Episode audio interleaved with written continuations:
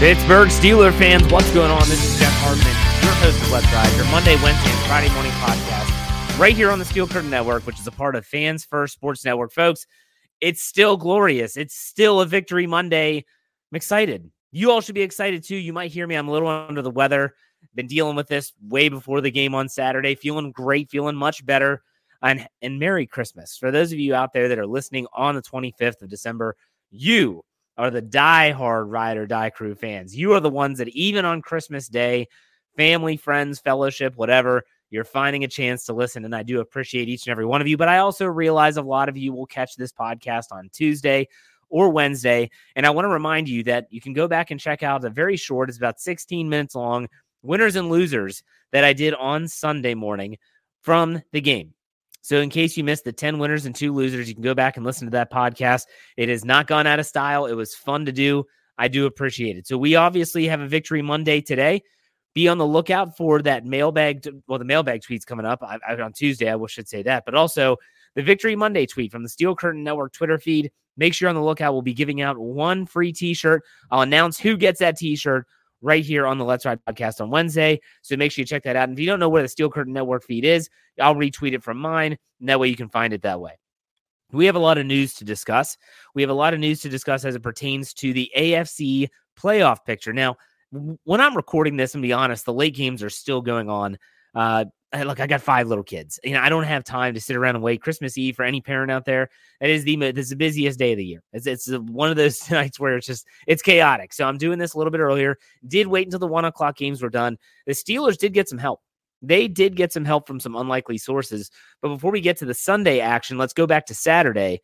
The Buffalo Bills barely beat the Las Vegas Chargers. That was the game only on Peacock, which I freaking hate. I hate how Thursday night is only on Amazon. I hate how now they're doing Peacock only games. And I put this out on Twitter, and a lot of people said, "Oh, you maybe you should just get the subscription." Honestly, I, I don't buy that, like not literally and figuratively. And it just, I just wish the game was accessible to everyone. I feel like that's what NFL wants. I know they're trying to make money. I know NBC's trying to make money, but still, that really sucked that I couldn't even watch that game. But Buffalo wins, therefore they keep their playoff hopes very, very strong. But then on Sunday's games, some really unlikely losses really helped the Steelers. The Atlanta Falcons beat the Indianapolis Colts. Did not see that one coming. I don't think a lot of people did. And the Cleveland Browns, what a weird game that was. Joe Flacco goes down there. He and Amari Cooper. Amari Cooper goes over 200 yards on a night where you're thinking George Pickens has the AFC Offensive Player of the Week locked up. Amari Cooper says, "Hey, young guy, hold my beer. Watch this." And he goes out and does that. The the the Browns didn't even have a kicker or a punter at one point where they were going for it. At one point in the game, it looked as if they were running away with it. They took some starters out. The Texans scored two quick touchdowns and then to reinsert those players back into the game. The Browns are going to gear up for a Thursday night game this week. I believe it's against the New York Jets. But the fact that Colts and the Texans lost does really help the Steelers' playoff hopes. The Steelers are going to have to win out, most likely, and they're still going to need some help. But the fact that th- this makes the game on Sunday in Seattle even more significant. And that's really, really important to know. So, another bit of news that was going around NBC Sports, Pro Football Talk, and then I saw from Dov Kleiman, who some people hate that guy. I, I hey, he's been accurate. I follow him during the draft. He's always ahead of everyone else. So say what you want. He's been right more than he's been wrong. Dov Kleiman puts out that there were reports that Mike Tomlin is slated to return to the Steelers next season, that they're already talking about roster building, that they're going to be structuring a new contract this offseason. He's not going to be a lame duck coach in the last year of his contract. They're going to probably give him a two year extension, lock him up for the next two years after 2024, and all will be commonplace within the Pittsburgh Steelers organization. That's the report. Now, I, I will say this from our sources inside the facility. I've talked about this before, but I'll reiterate it. Our sources state that if the Steelers move on from Tomlin, it's not because Tomlin wants to go.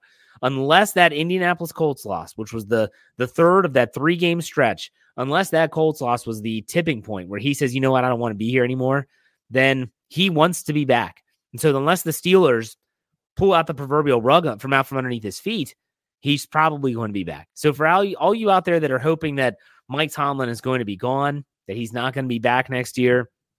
Looks like it might. Looks like he might. The last thing is, is it, is it on Twitter on this was on Sunday. I should have known. I should have known. I even put on my Twitter feed, I said, you know, shame on me. Shame on me. Why shame on me? Because I actually thought that for one day, just 24 hours, for one freaking day, this fan base could kind of unite and say, man, that was a nice win. That was a good win. That was a good win. Mason Root played well. They blew the doors off the Bengals. It wasn't even close. We all got to sit back and relax and watch the game and not have a heart attack during a win. Excuse me. But I mean, yeah, the, I thought that was good, what was going to be, but shame on me. All you do when you open up the Twitter app, if you look on Facebook, Instagram, doesn't matter the platform. Everyone is bickering about who should start. Kenny Pickett, Mason Rudolph. Mason should be the guy. No, give Kenny back in there. It's exhausting. It's exhausting. And it just goes to show that I still do believe in my heart of hearts that if the Steelers were lucky enough and talented enough to win a Super Bowl, not this year, but any year, there would still be fans that would whine and complain. I honest to God believe that. That if there were fans out there, they would complain about the lack of a like, they didn't rush for an average that they want. Oh, they rushed for 3.8 yards per carry, not four. That's ridiculous. These guys stink. Fire Tomlin. Like there would be those people out there. I don't know. I was really bummed. I was really bummed. I woke up on Sunday, feeling good, feeling better, and I was and I was excited to write about the team. It's been a while since I've been excited to create content about the team. It'd been almost a calendar month since the Steelers actually won a game, and it was great. It was great. And then, boy, what a wet blanket that was. What a wet blanket that was. But nonetheless, we have a lot to talk about with Mason Rudolph, Kenny Pickett, because in my opinion, Mason Rudolph has put the Steelers in quite the conundrum. Quite the conundrum. We're going to break this all down right after this break. Stay tuned. We'll be right back.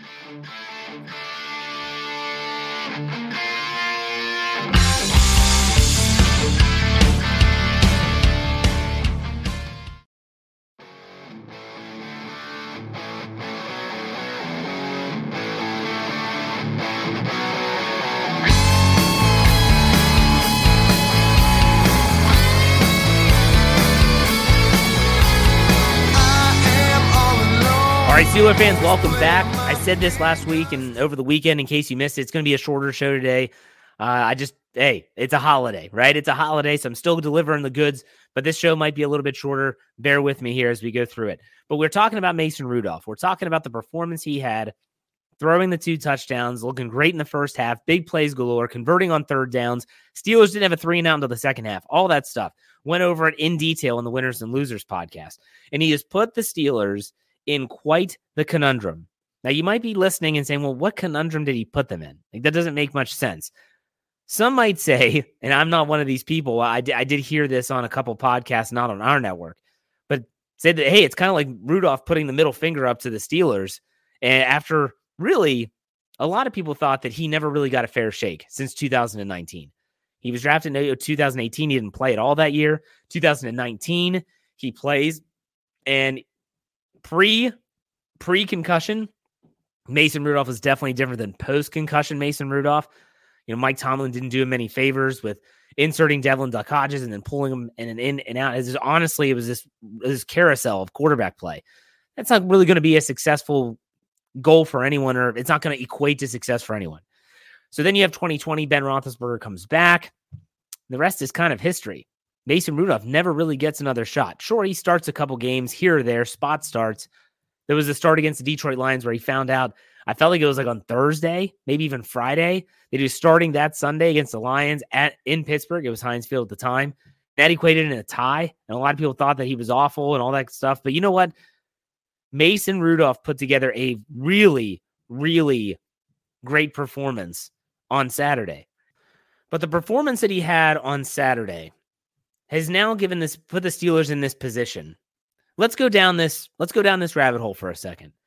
Let's say that Rudolph pulled a Mitch and he goes out and he sucks it up. he's awful. It's it nothing is working. He's bad. It's bad all the way around.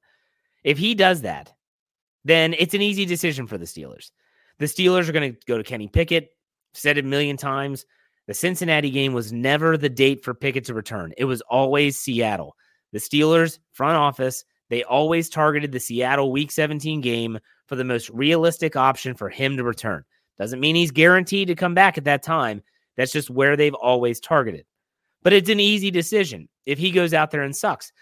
Not only would the Steelers' postseason hopes be all but dead, but they're going to go back to the guy that they have drafted in the first round and they have a lot of faith in, hoping, I guess I should say they're very hopeful with, not a lot of faith. I wouldn't say that just yet. But what does he do? He doesn't go out there and pull a Mitch. He goes out there and wins a game. He has a really solid performance, and now he has that under his belt. And so now the Steelers faithful are probably wondering, well, you got to ride the hot hand, right? You have to ride the hot hand. You got to keep Mason in the lineup. Mike Tomlin was asked about this after the game. He was asked about this after the game, and they said, "Is it too early?" And he said, "Yes, it's too early. It is too early." But here's the here's what you have to understand: if the Steelers go out and they say right away, "We're starting Mason Rudolph," whether Kenny's healthy or not, we're starting Mason Rudolph. Think about what that says about Kenny Pickett. And a lot of people might say, "Well, what does it even matter?" It matters. It matters when you took this guy in the first round. That matters. So the same thing could be said of what if the Steelers do the opposite? The Steelers start Kenny Pickett. They say he's healthy. He's our guy. He's gotten the majority of the reps starting back in training camp in the preseason.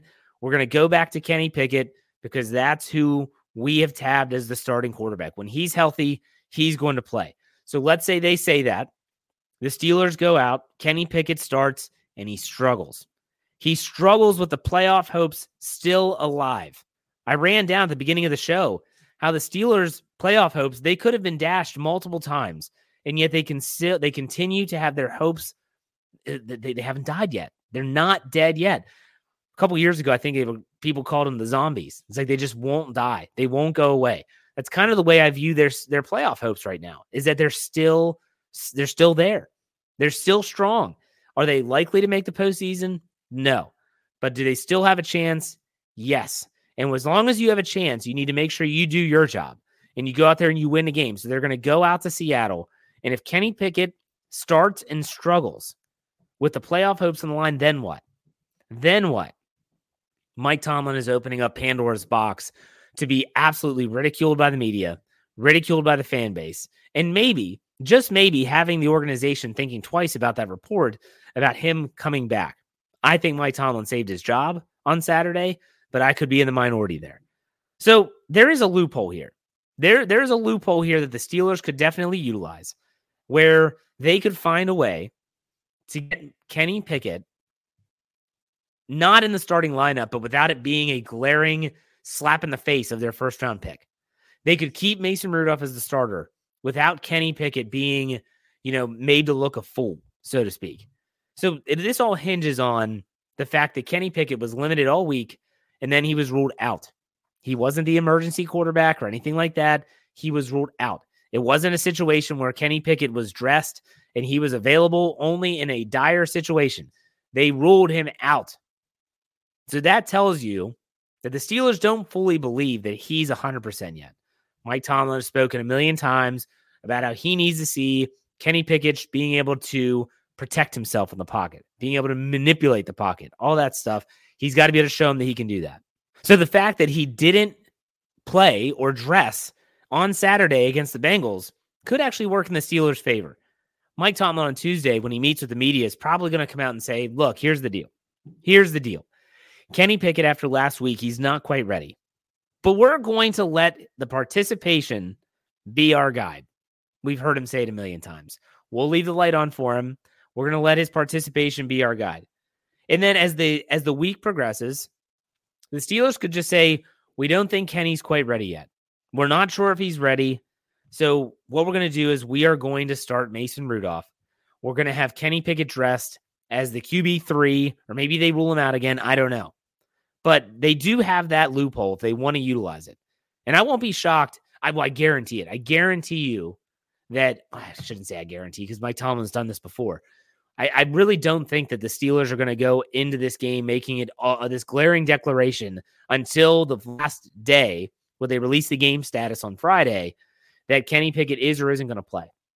On Tuesday at the press conference, I don't think he's going to give Seattle any inkling as to who's going to be the quarterback, uh, especially coming off of Mason Rudolph's game on Saturday. He doesn't want to tip his hand. He wants to keep his cards close to the vest. So I fully expect Mike Tomlin to say, hey, here's the deal.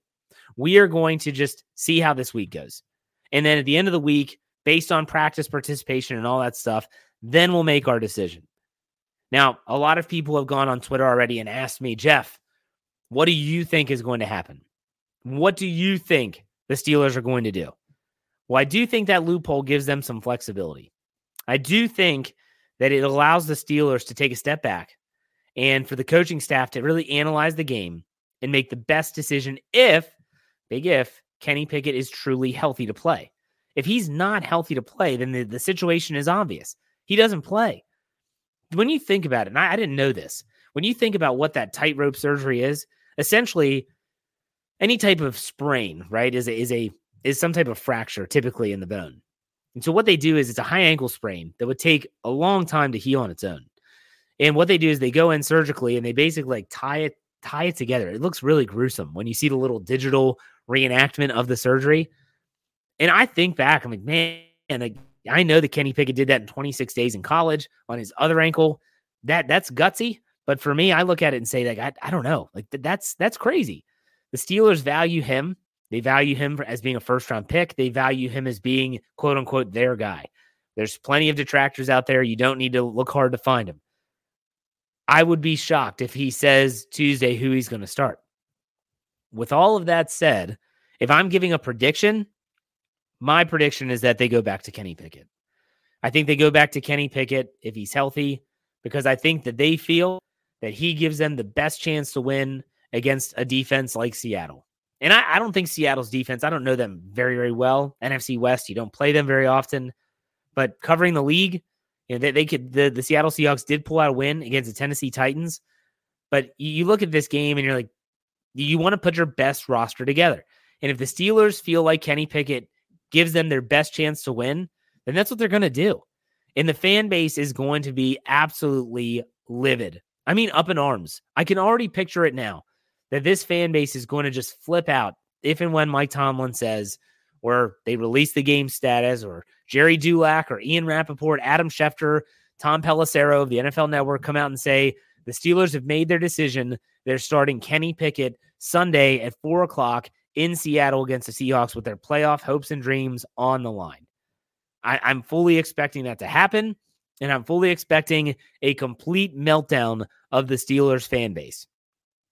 I just for for the Steelers' sake, you just have to hope that if they make this decision, that it works. That that it works. That's all you can say. There's been a lot of defenders of Kenny Pickett out there saying this on Sunday that in the one full game that he had without Matt Canada, he did play a lot better. They put up over 400 yards, only scored 16 points, and then they're comparing it to Mason Rudolph's game against that same defense, and they're saying that Kenny Pickett is capable of doing some of that stuff.